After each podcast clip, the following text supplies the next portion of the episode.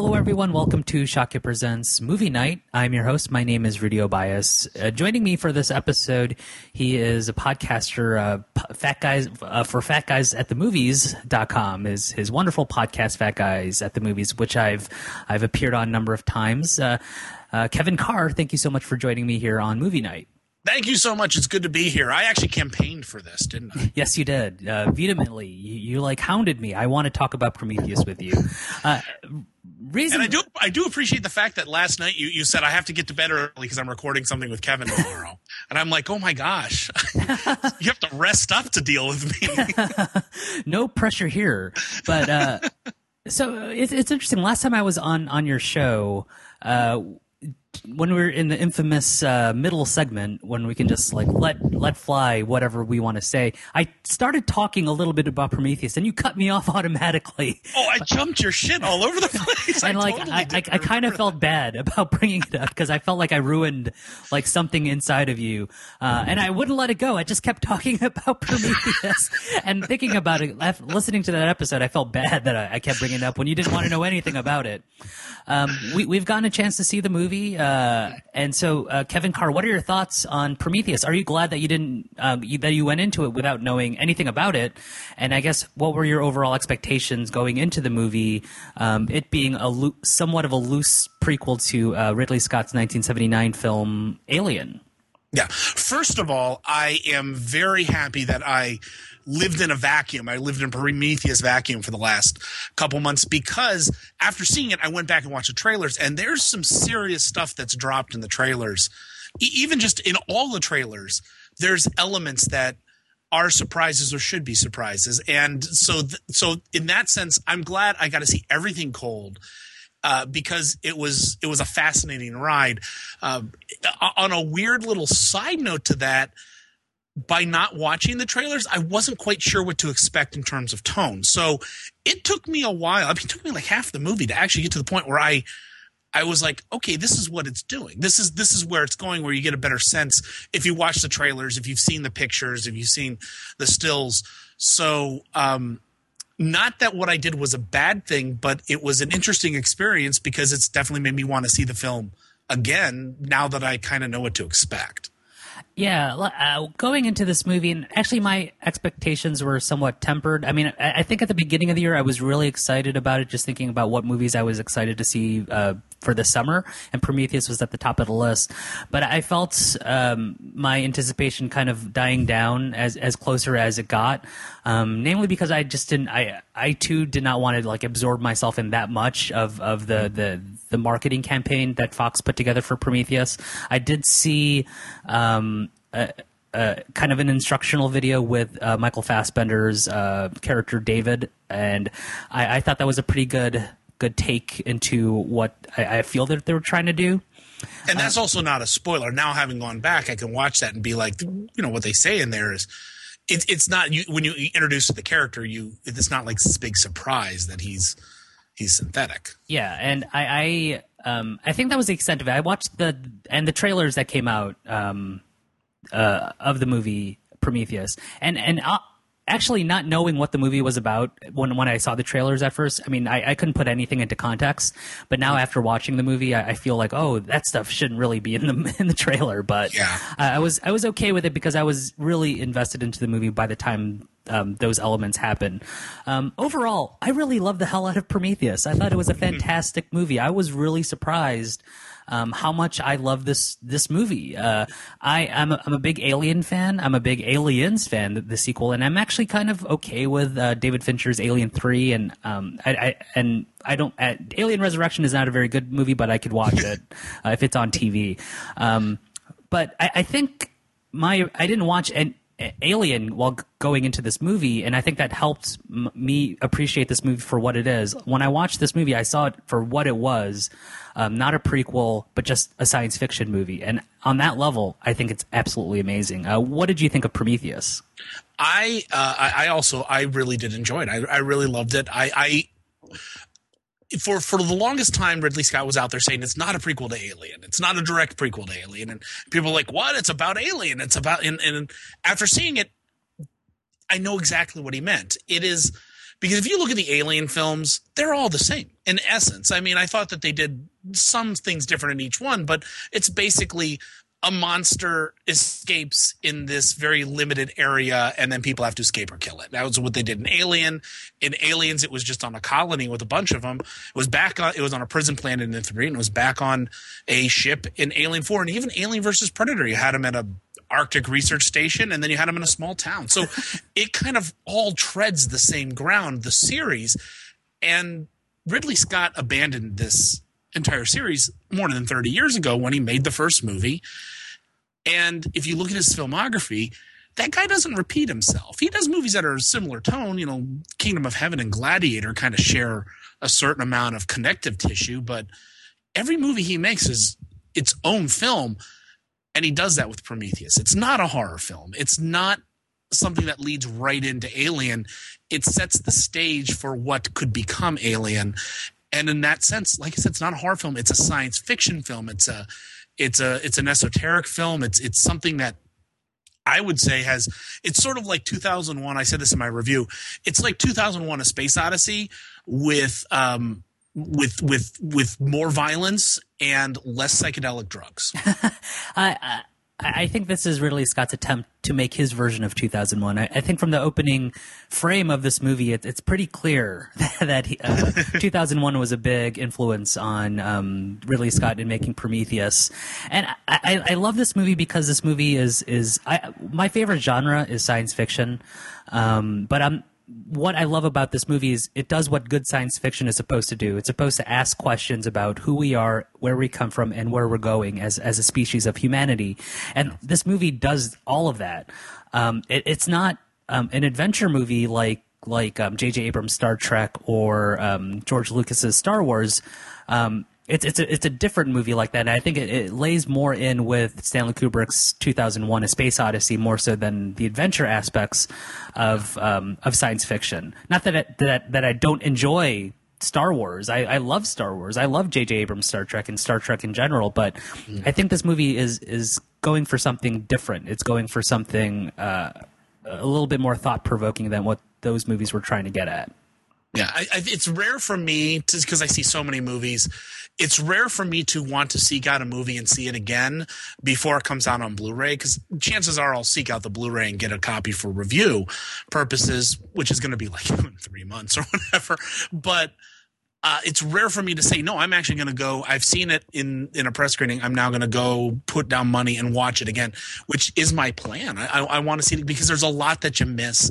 There's a lot that ties in together, and it, it's also it's it can't be said enough. It's a beautiful movie. It is it is some of the most breathtaking uh, shots. It's sort of like think of those opening sequences of Melancholia and the space sequences in Tree of Life, two movies I wasn't a big fan of, as a lot of people know. But those sequences, the visual, just arresting visual impact that those have in those opening sequences, that's the kind of movie you see. Only it has a story to it.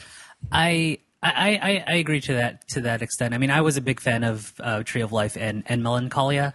Um, I, I, think I, I, agree with you that the, the the opening sequence of this movie is is immaculate. I, I it's it's such a beautiful, magnificent opening sequence, and it, it really, I guess, gets you in the right mood or or, or uh, keeps you aware of like this is the type of movie that this is going to be. Um, I, I, thought I think seeing this movie in 3D is ideal. Yeah. Um, I don't think it's the best 3D I've seen, but it's pretty damn good 3D. Did you see it in IMAX? I did not see it in IMAX. I saw it. I saw it twice already. I saw it twice in two different press screenings, um, but I, both were in 3D, but not IMAX. I really want to see it in IMAX now.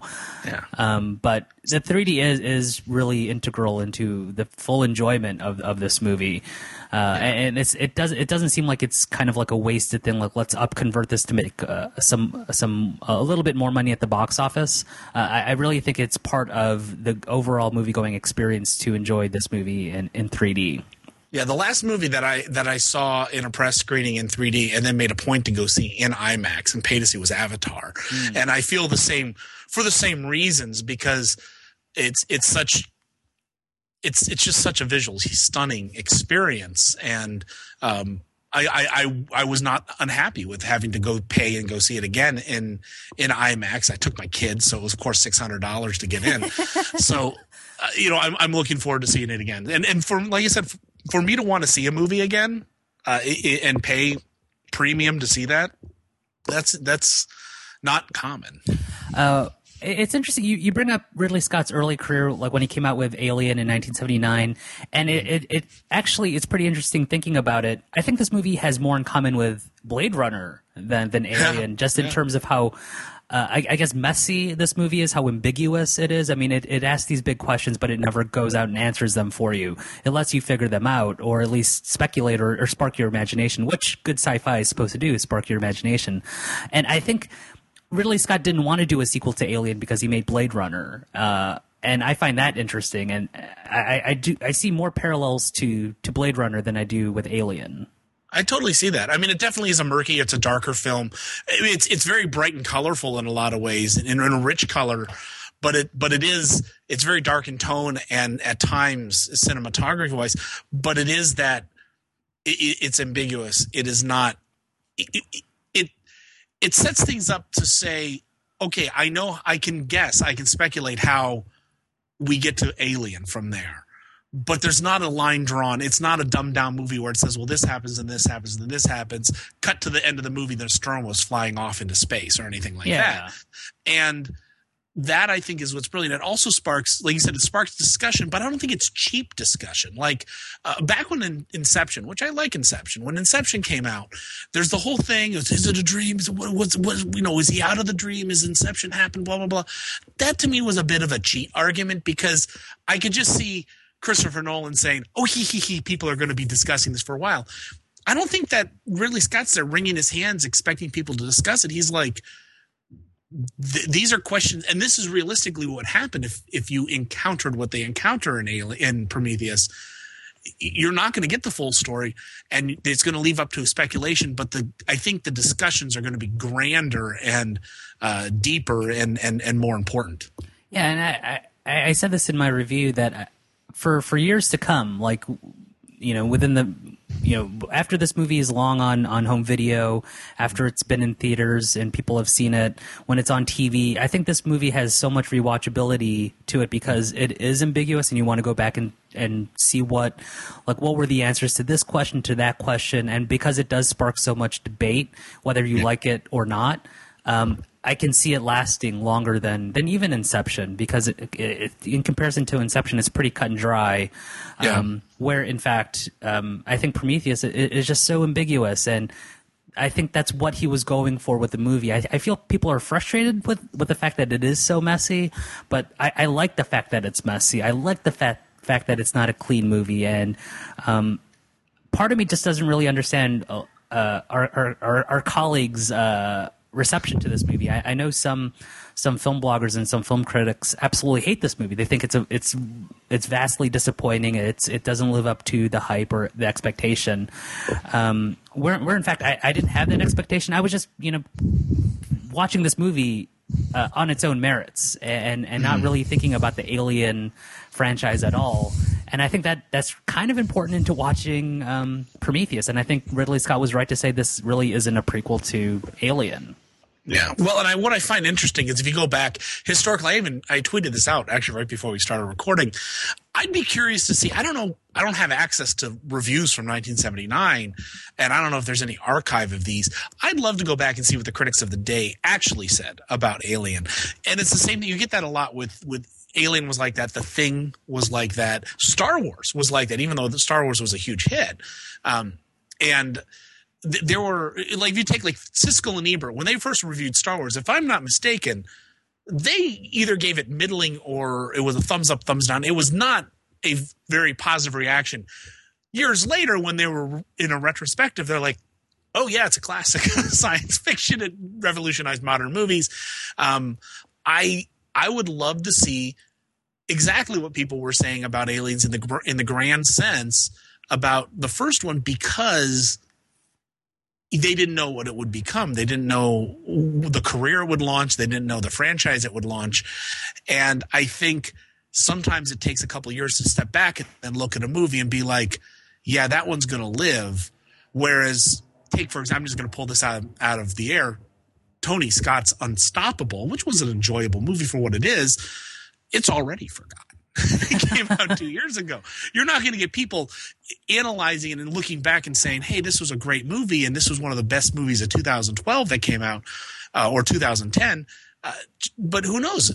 20 years from now, maybe people will be like, "Yes, Prometheus was one of these worthy prequels that kind of span 30 years uh, afterwards and takes place 30 years before." And uh, you know, I'm curious to see what not just the critics back then thought, but what the critics 20 years from now will say about Prometheus and if they'll change their tune. Well, well, I, I think it's it's an interesting thing where uh, a movie like Prometheus, you don't necessarily have to watch or, or be any. Uh, you don't have to really be aware of the Alien franchise. That mm-hmm. uh, you can watch Prometheus as its own thing. Uh, I, I'm kind of uh, ruining the day when the, the eventual sequel to Prometheus comes out. I mean, the way this movie ends, it does kind of end in in a kind of a cliffhanger way, or just yeah. Um, I, not to say that it's not a satisfying ending. I think it's a fantastic ending, but I'm pretty sure they might make a Prometheus part two.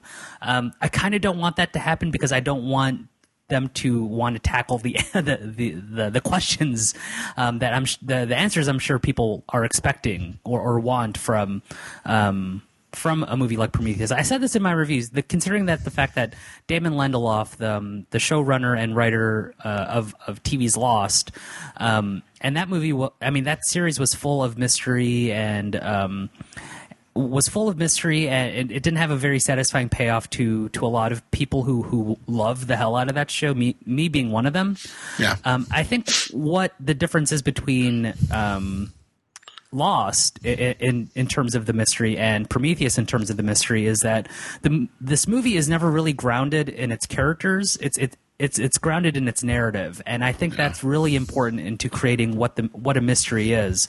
Lost went the other route and said this is a a, a show about characters, and when the character arcs are, are are done, that's it. But by having all those mystery elements in it, it, it seems like the mystery see, or events seem somewhat trivial to Lost Whereas the, the character moments, I'm not going to say they, they're, they're trivial, trivial to Prometheus, but I, I, don't think they're as important as the bigger questions or the big bigger mysteries that uh, Ridley Scott leaves up to the audience.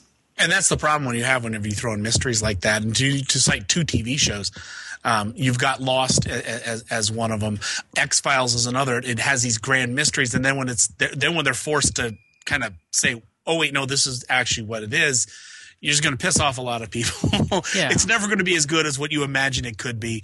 It is, in fact, like it, it's a. You know what? These mysteries that Ridley Scott lays out and David Lindelof lays out in uh, Prometheus are a metaphor. The alien in Alien is a metaphor for it. It's more interesting when you don't see it. When you don't know exactly what it is, it's more interesting and it has more impact, which is why, of course, they shoot uh, the alien in shadows and why they actually cut shots in the in the original Alien of you you see the full body alien. It's it's much more impactful when it's in shadow. You, you can your your your mind will be will create something better um, than if you'd be like, oh, that's just a guy in a suit. Uh, well, let's talk about the performances in Prometheus. Sure. What did you think of um, Noomi Rapace as um, uh, Dr. Elizabeth Shaw, like the, the protagonist of the film, and I guess also um, the the cast in general: Michael Fassbender, Charlize Theron, Idris Elba. Uh, what what did you think of uh, the actors in this movie? Uh, well, first of all, let me just say with with, with Noomi Rapace, she is just simply adorable. I have to say, everyone got you got introduced to her as as Lisbeth Salander, so you expected hard edge, but then you got to let her grow her hair out. She puts on makeup. She just looks so adorable. Yeah, I agree. um, you just kind of want to like kind of like cuddle with her, but I mean, but she does pull it off. I think she does a good job carrying the movie. It's it's never been a. Uh, it, it, it, Ridley Scott has always put strong women in his movies. Um, and I said this on my podcast. The only thing is, is that he shows that they're really bad drivers in Thelma and Louise. But um, there, but he puts strong women in movies. Uh, you know, with of course, uh, you know, Ellen Ripley being the one he starts with, and uh, I thought she did a good job living up to Sigourney Weaver. I thought she did a good job, you know, carrying the movie on her shoulders. But I have to say, the real star of it is David uh, Michael Fassbender is David. I mean, he's one of the greatest modern actors of our age, in my opinion. I think he's kind of shown up out of nowhere in a little bit of, even though he's been around for a while, just the last couple years, he's kind of hit these high profile films. And with good reason. He's not just in there slumming it. He's not Pauly Shore suddenly getting a whole bunch of whole bunch of movies and you just see him a lot. He's a damn good actor and he embodies this character that is that is against the type that he normally plays. Uh, and and I I mean I would be challenged to say what he normally plays. And other characters like you know Idris Elba was a bit of a a stock character and but he was fun in the movie Yeah. and uh, you know of course Guy Pearce not yeah Guy Pearce does a good job as as his as the uh, as Weyland Uh, I, I, I really, I love Noomi Rapace in this movie. I, I I agree with you; she's absolutely adorable, but she does have, uh, like, you don't feel like that she's helpless at all. So, and I, I, I like that aspect of, of this character. I mean, she is fearless. I feel she is completely fearless in this role. yeah Um, uh, there's definitely one scene where, where it illustrates how fearless she is. We'll talk about that one later. Yeah. Um, I, Michael, I, I agree with you about Michael Fassbender. I mean, this guy has been in a lot of indie films, and it's really since you know, he was in X Men First Class last year. He was Magneto, and he was a he did a bang up job in that. And I think he does a, a much better job as as David in Prometheus. Um, and I I would highly recommend checking out a, a lot of his, his indie work as well. If you'd like to see, I, I guess that because he has this charisma and presence on the screen that just cannot be ignored, and he, he definitely has that in spades here um, with with David. I, I love I liked Idris Elba as just somewhat of a comic relief, you know, kind of to lighten the, the the heavy tone of the movie. yeah Um, there's a there's a scene with him and uh, Charlize Theron's character Meredith Vickers that I absolutely uh, chuckle and laugh and and, and enjoy uh, both times I, I've seen the film. And I think Charlize Theron is pretty pretty fantastic in this film, considering the last movie that we we've seen her in was the, the evil queen in, in Snow White and the Huntsman. She's playing a different type of role in this one, where it, she's really cold, really calculating. Um, but she's not evil. You know, I, I don't consider her to be the bad guy in this movie. I just think she's, she's a woman who's just really cold and distant, and she just wants to get the job done and wants to go back home. Well and actually in reality there is no bad guy in this movie Yeah, uh, but it, it seems like every conversation I've had, it feels like people want her to be the bad guy, the the Yeah. the um the antagonist in this film, but she's not. You know, she's just just she has her own agenda Yeah. everybody has their own agenda and the agendas don't always mesh and with each other uh, and I, I think having even like the space journey odyssey to to this film is is is fantastic. And uh the opening sequence uh, i guess let's talk about that. It seems like a lot of people are confused on what that opening sequence was about um wh- what, what did you are we are we going into spoiler yeah, this uh, this now? is this will mark the the spoiler parts of this movie. So, listeners, we're spoiling the hell out of Prometheus. play the klaxon turn on the flashing lights spoiler alert spoiler alert Spoiler alert! So, we highly recommend checking out this movie. Um, so, stop listening and watch the movie, and then come back to this part. But what, did you think of the, the opening sequence? And I guess what did that mean? Uh, it seems like a lot of people were confused on, um, at least in every most every conversation that I've had, uh, were confused with um, what that scene was about. Well, here's the thing. Now, I with the with the danger of completely sticking my foot in my mouth and sounding like an idiot. To me, it seemed pretty clear. Now, what I'll tell you what I thought it is. You can be like, oh, "That's totally not it." I'll be like, "I feel like a moron now."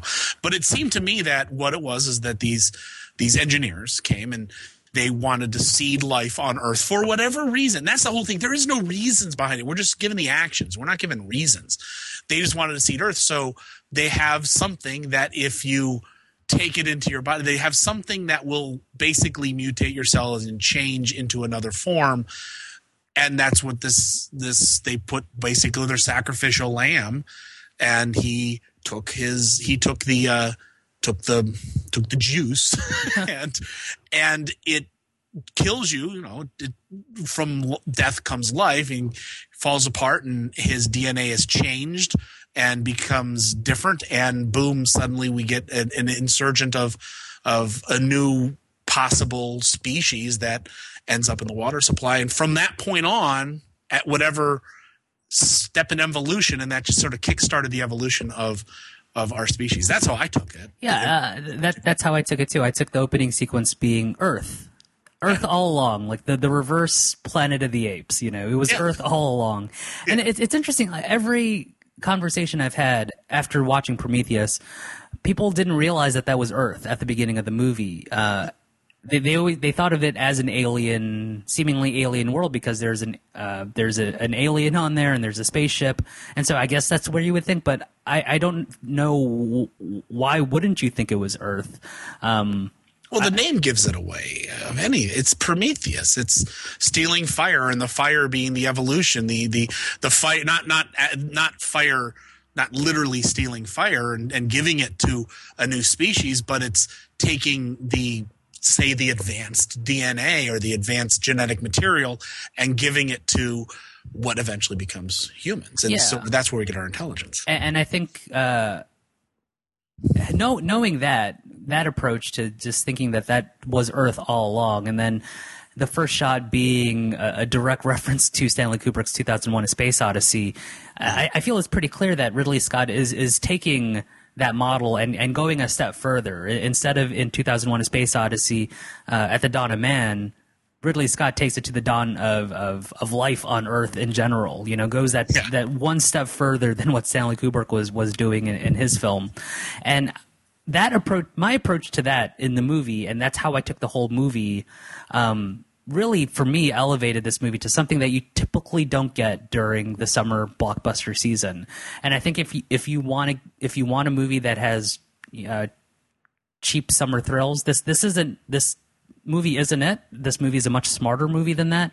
Not to say It that has it a isn't couple thrilling. points where it's like, okay, we got to throw this in there so people know they're watching an action movie. Yeah, uh, there's definitely great action in, in this movie, but w- what I liked about this movie was the fact that it's it's a lot smarter than that. I, I think every time they show. Um, like another Easter egg that I, I realized while watching this movie, every time they show the planet Earth, like in a hologram or on a map, they they don't show what you would normally see being in Africa. America. You wouldn't see America, you'd see Africa.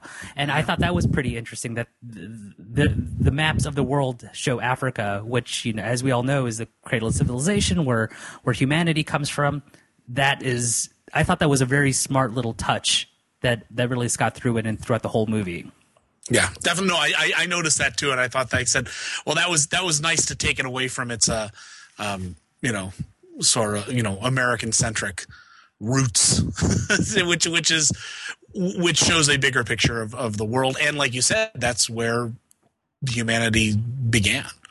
Uh, and, and so like even getting into um into this film then when it skyrockets to uh, the actual spaceship stuff and the name of the spaceship is also prometheus uh, I, I really uh, just seeing people in hypersleep again, you know, really, you know, got me going. I, I love th- those aspects of the movie.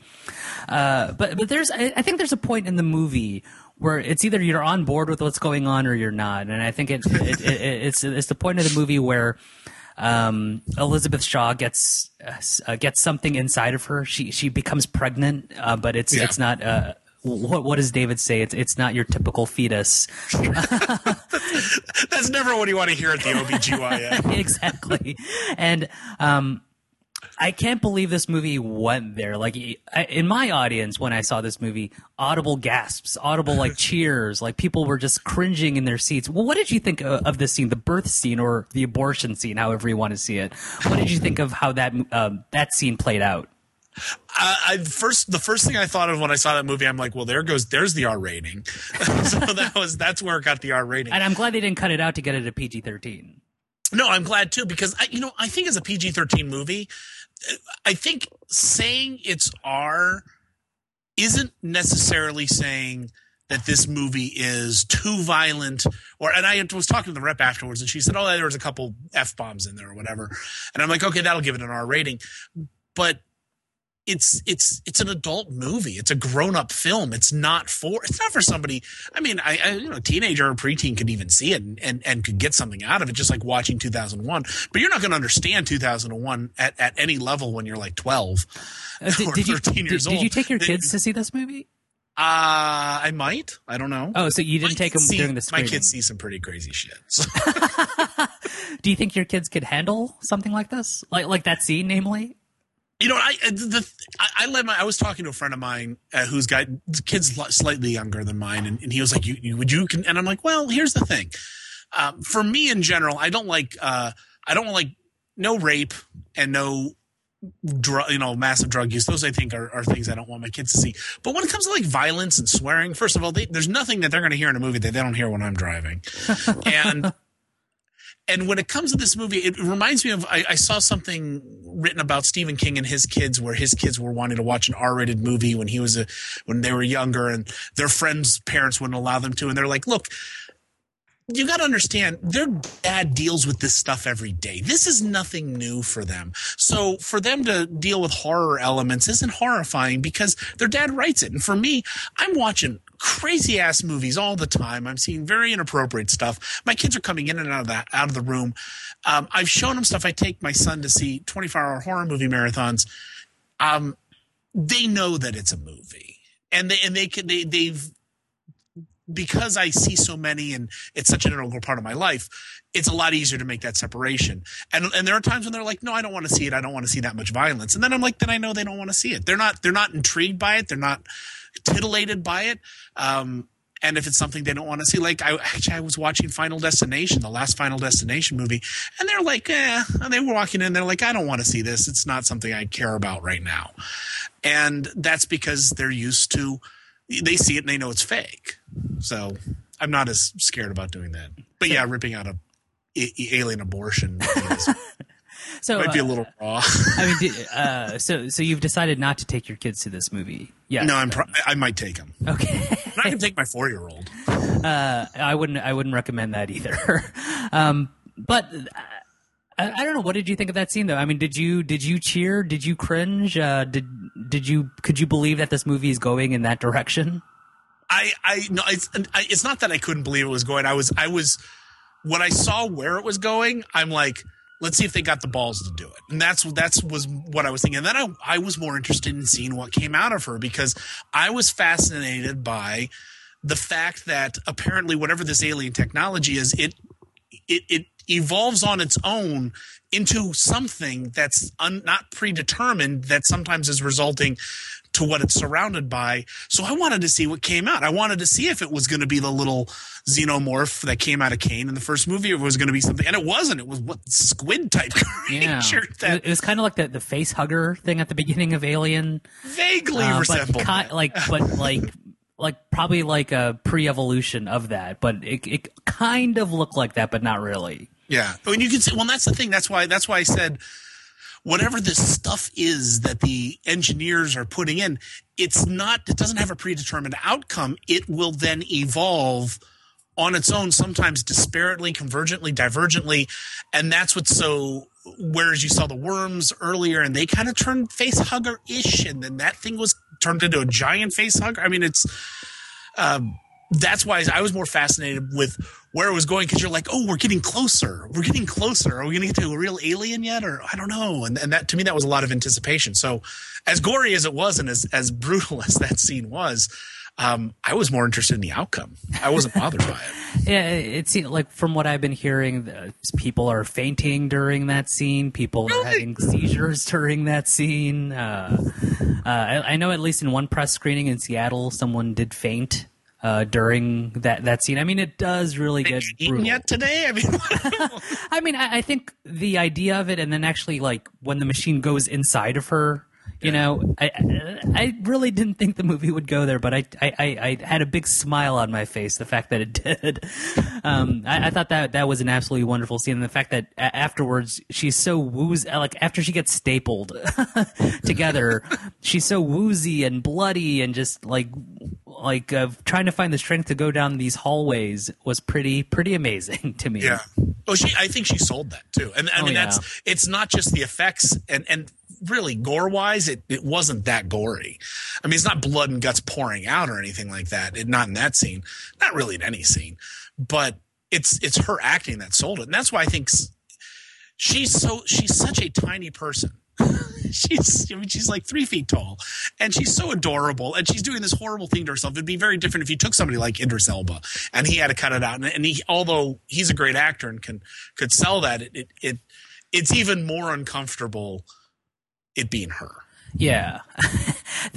I, I love the imagination in this movie. There's this, or at least it sparked my imagination. There's there's this moment when she's running through the, the, the hallways uh, of the ship Prometheus, and then she turns a corner, and then she passes by this this big red spacesuit, and they uh-huh. never go back to that. They never use that spacesuit. And for me, it's like, oh, they show it. They're going to use it sometime in this movie, and they never do. And it kind of upsets me that they never do. But I think that's the stuff that I like about about sci-fi or, or just good world building is they, they show you a glimpse of this stuff and then they don't use it, but then you think, oh, what are they going to use uh, something like this suit for? Um, this movie or they use full- something for something and then it, and, and it blows up anyways. yeah, and, and this movie is kind of, is full of stuff like that. Um, And I like that because it's playing with convention. Because I do, I do get so annoyed when it's, you know, it's one thing in a James Bond movie when he goes into the Q, Q, uh, uh, um, uh, you know, the Q division, and they're like, oh, you have this, this one little really obscure piece of technology that'll only get you out of these really random situations, and you know he's going to get in that situation by the end of the movie.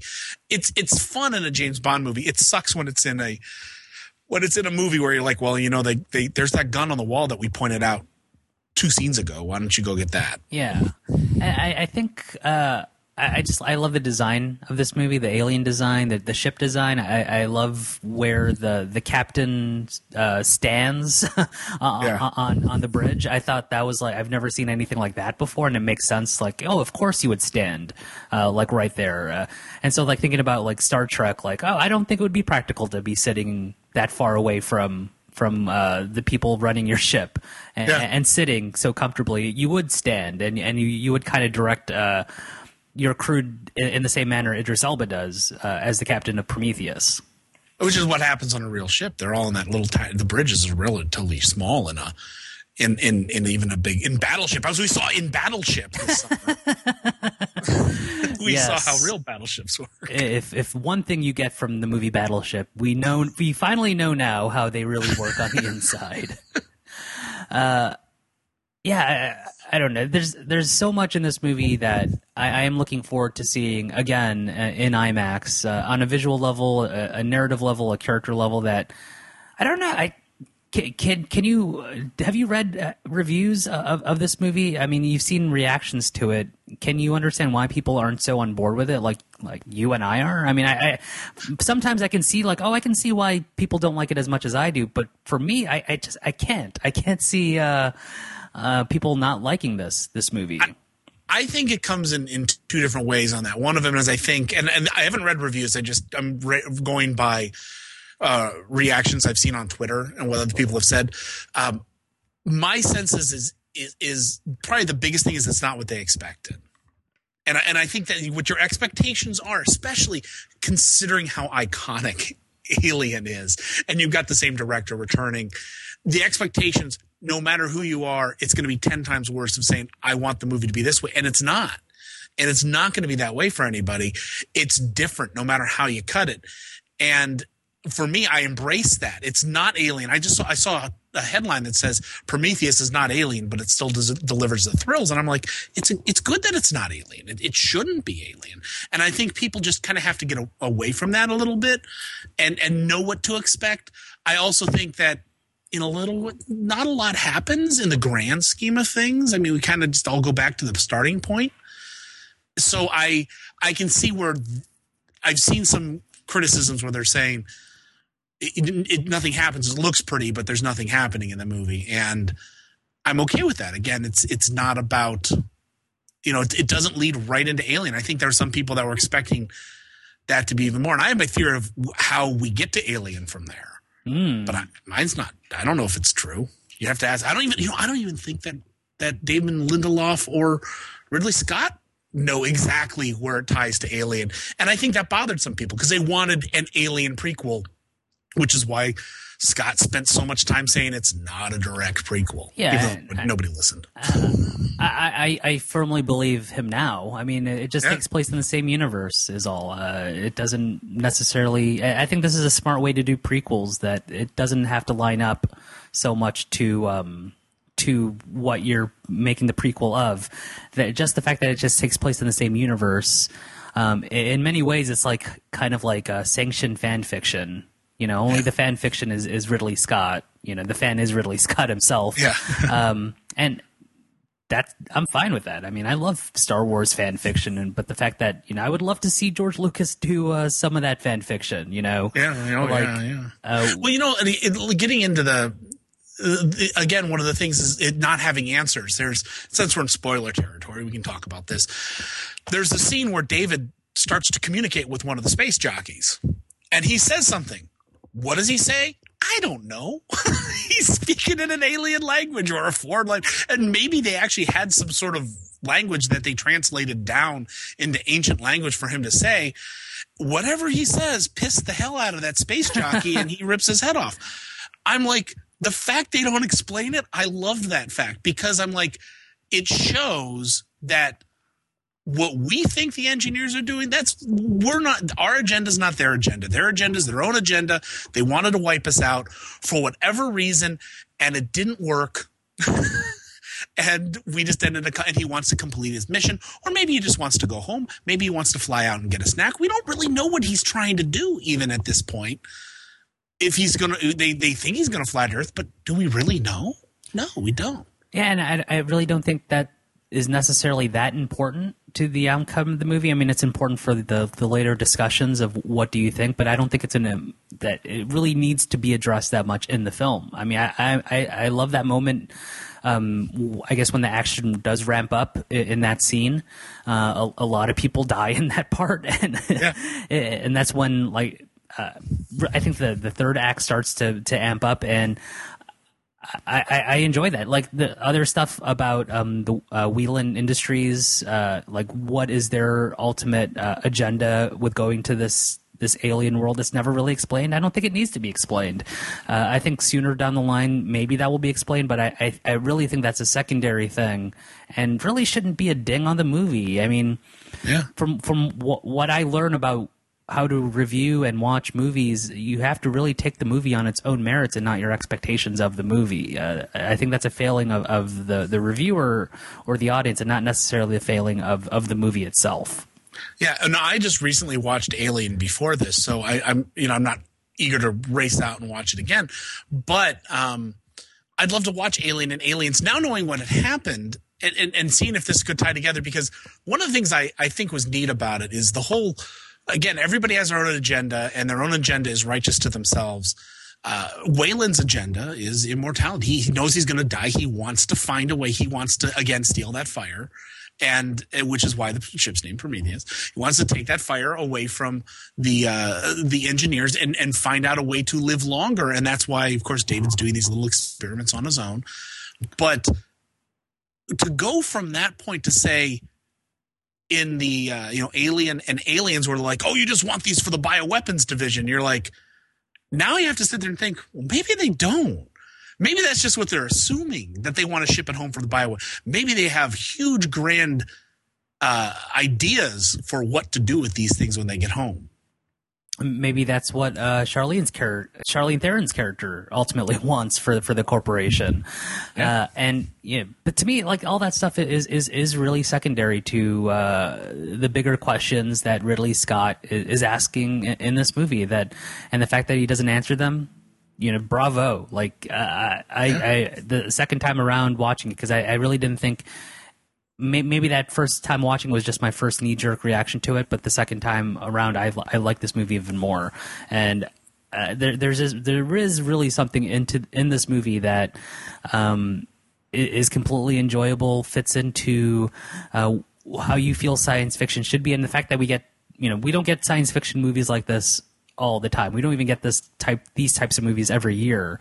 Uh, or even every couple of years. yeah, I, I think probably the last uh, sci-fi movie that had these bigger questions was uh, Moon from a couple years ago. If you remember that Yeah, one, yeah, I'll give you Moon. Yeah, um, Moon or or or, that, or yeah. Sunshine. That that was another one. Yeah. Um, I've heard other. I've heard some other people compare it to Sunshine. Yeah. uh, and Benedict Wong is in all three of those movies. so uh, uh, he, he was the, the Asian crew member in, in, in this movie, and he's in all three of those big science fiction movies of the past. He's the glue years. that ties it all together. Yes, it's it's all about Benedict Wong's character. So what what do you think happens at the end? How do you think we go from Prometheus to Alien? I'm curious to see what Uh, other people think. I, I'm not really sure. I mean, from what I understand, there might be another trilogy of this. I mean, the way this movie ends is um, there are other ships, you know, alien ships to get off this this rock that they're on. Mm-hmm. Um, the fact that they they figure out the planet that they're on is not the home planet of these aliens. It's it's just you know kind of like a, a, battlefield or a place where they have experiments, uh, and, and, not wanting to go back to Earth, but wanting to get more answers. Uh, which kind of really does line up with uh, Elizabeth Shaw's character of wanting to know the reasons why. I mean, that's why she came out there in the first place, and it makes sense why she would want to continue on to find out why, if it's if it's a possibility instead of going back to Earth. Um, it goes back to her uh, ideas of God and religion and having faith, and I think those little ideas peppered in throughout the whole movie really does inform the audience to um, Elizabeth Shaw's character and the, I guess the overall narrative. But uh, I'm not really sure. It feels like they're just going to go to another planet and find out what else is going to happen. I mean, uh, I, I, don't know if it's going to go in that same direction that Aliens did go in, where it's a military action film. Um, but it depends on who directs it.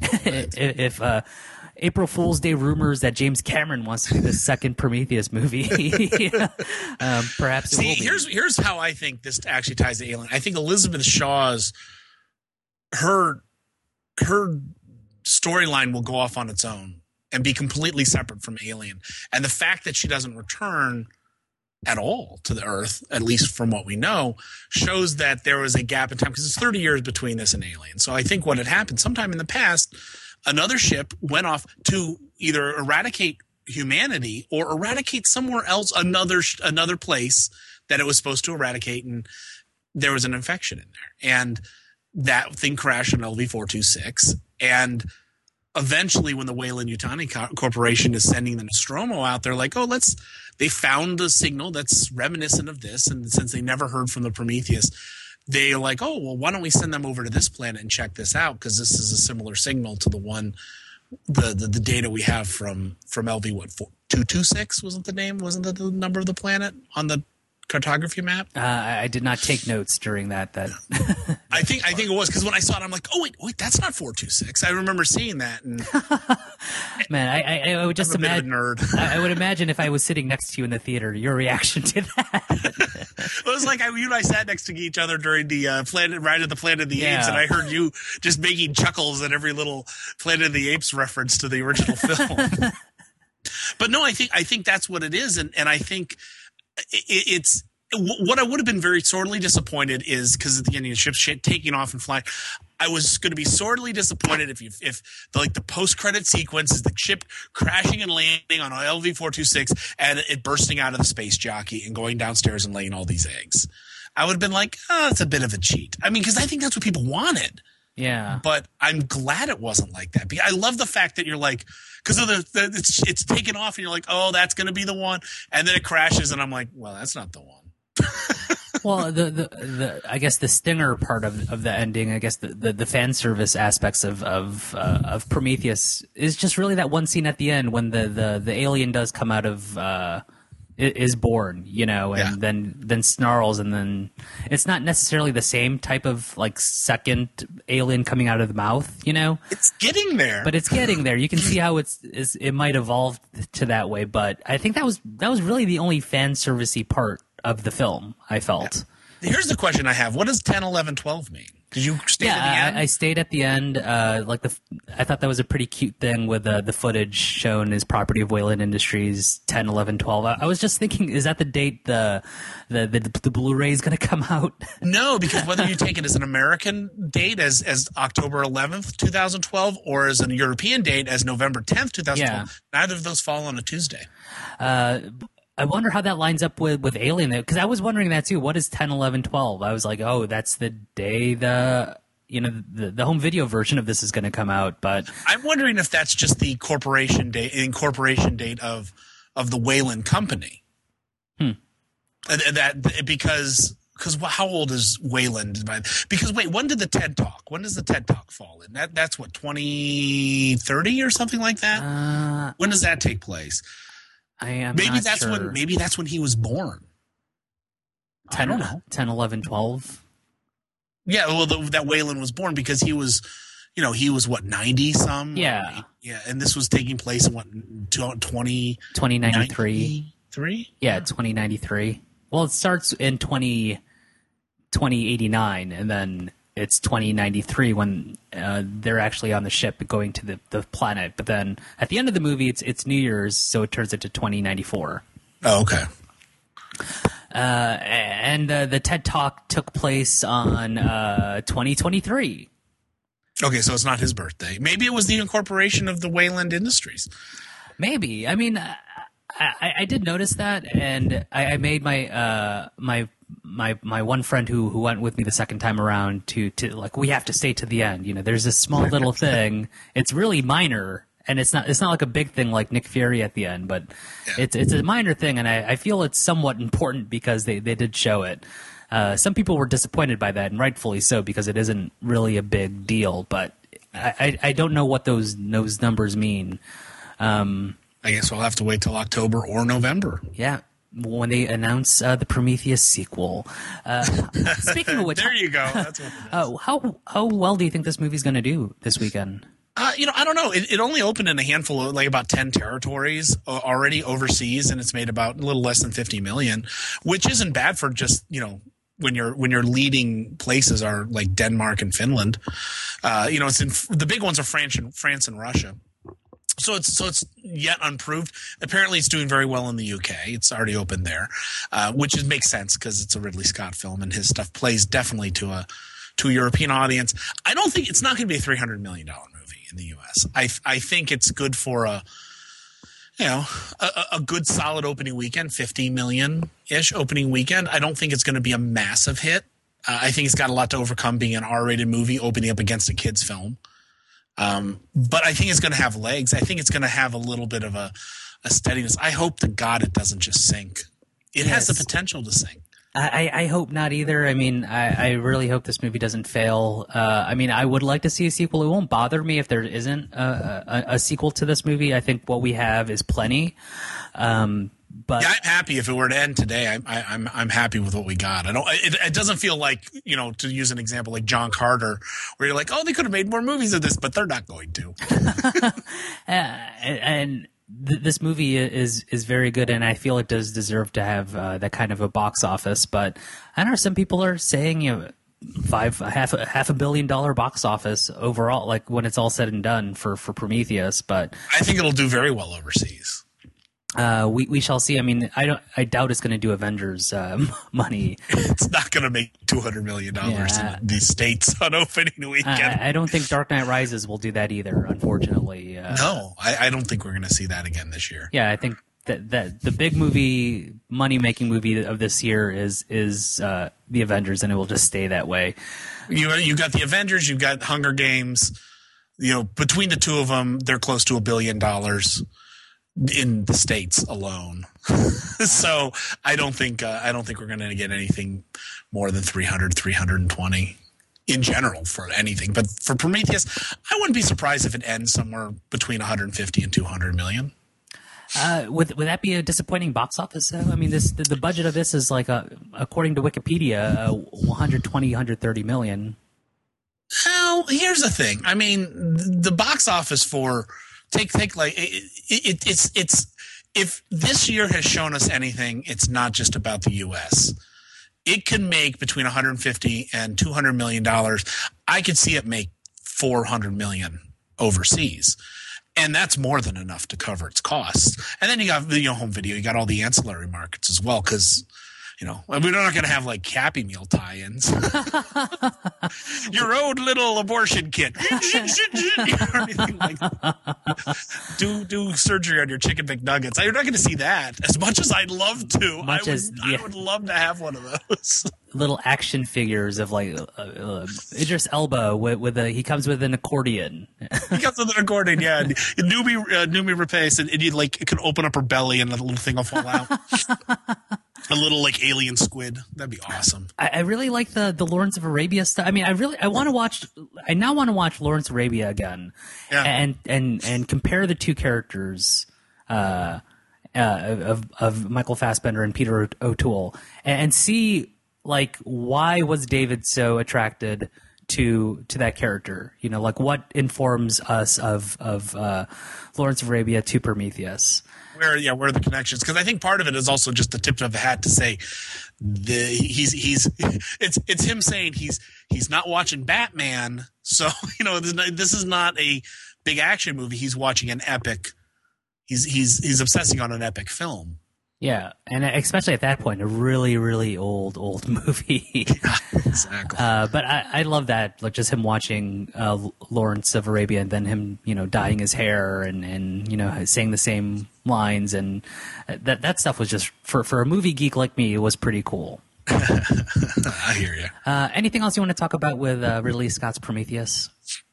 No, I mean I think that's about it. Just the just the um, it's it's a brilliantly made film, and I just uh, I hope it does well. I won't be totally disappointed if it doesn't do well because if you look at Ridley Scott in general, his his movies, he hasn't had a movie that's broken a two hundred million dollar domestic at all. Now, yeah. part of it's inflation, but but no, I mean I th- I think this is I think if if this does on par with his bigger hits like American Gangster and and Gladiator, I think I think it's it's to be expected, and I look forward to him doing a Blade Runner sequel, as he's been hinting at. Uh, yeah, I mean, if if it's like uh, just takes place in the same kind of world and not just really a, a full on sequel, that would be cool. Yeah. Um, all right, so where can we find you online, Kevin Carr? You can find me online and you can complain at the things I've said. You can you can get my podcast at fatguysatthemovies.com or you can follow me on Twitter at at Kevin Carr. Very easy, two R's. Kevin Carr. And you can follow me on Twitter, twitter.com slash Rudie underscore Obias. That's R U D I E underscore O B I A S. You can find me right here on Shockya.com writing uh, movie reviews, much like the movie review I did for Prometheus. And you can also find me on autorcast.com where I do uh, another podcast and everything that is Rudie at rudieobias.com. Uh, on the next episode of Movie Night, we're going to be talking about uh, Rock of Ages. Uh, so hopefully that will be a, a fun time. Uh, I am I'm looking forward to that movie. I'm just going to say that right now, and, and I'm going to go into the theater wanting a good time. So closing out this episode of, of Movie Night, thank you so much for listening to our show. Goodbye.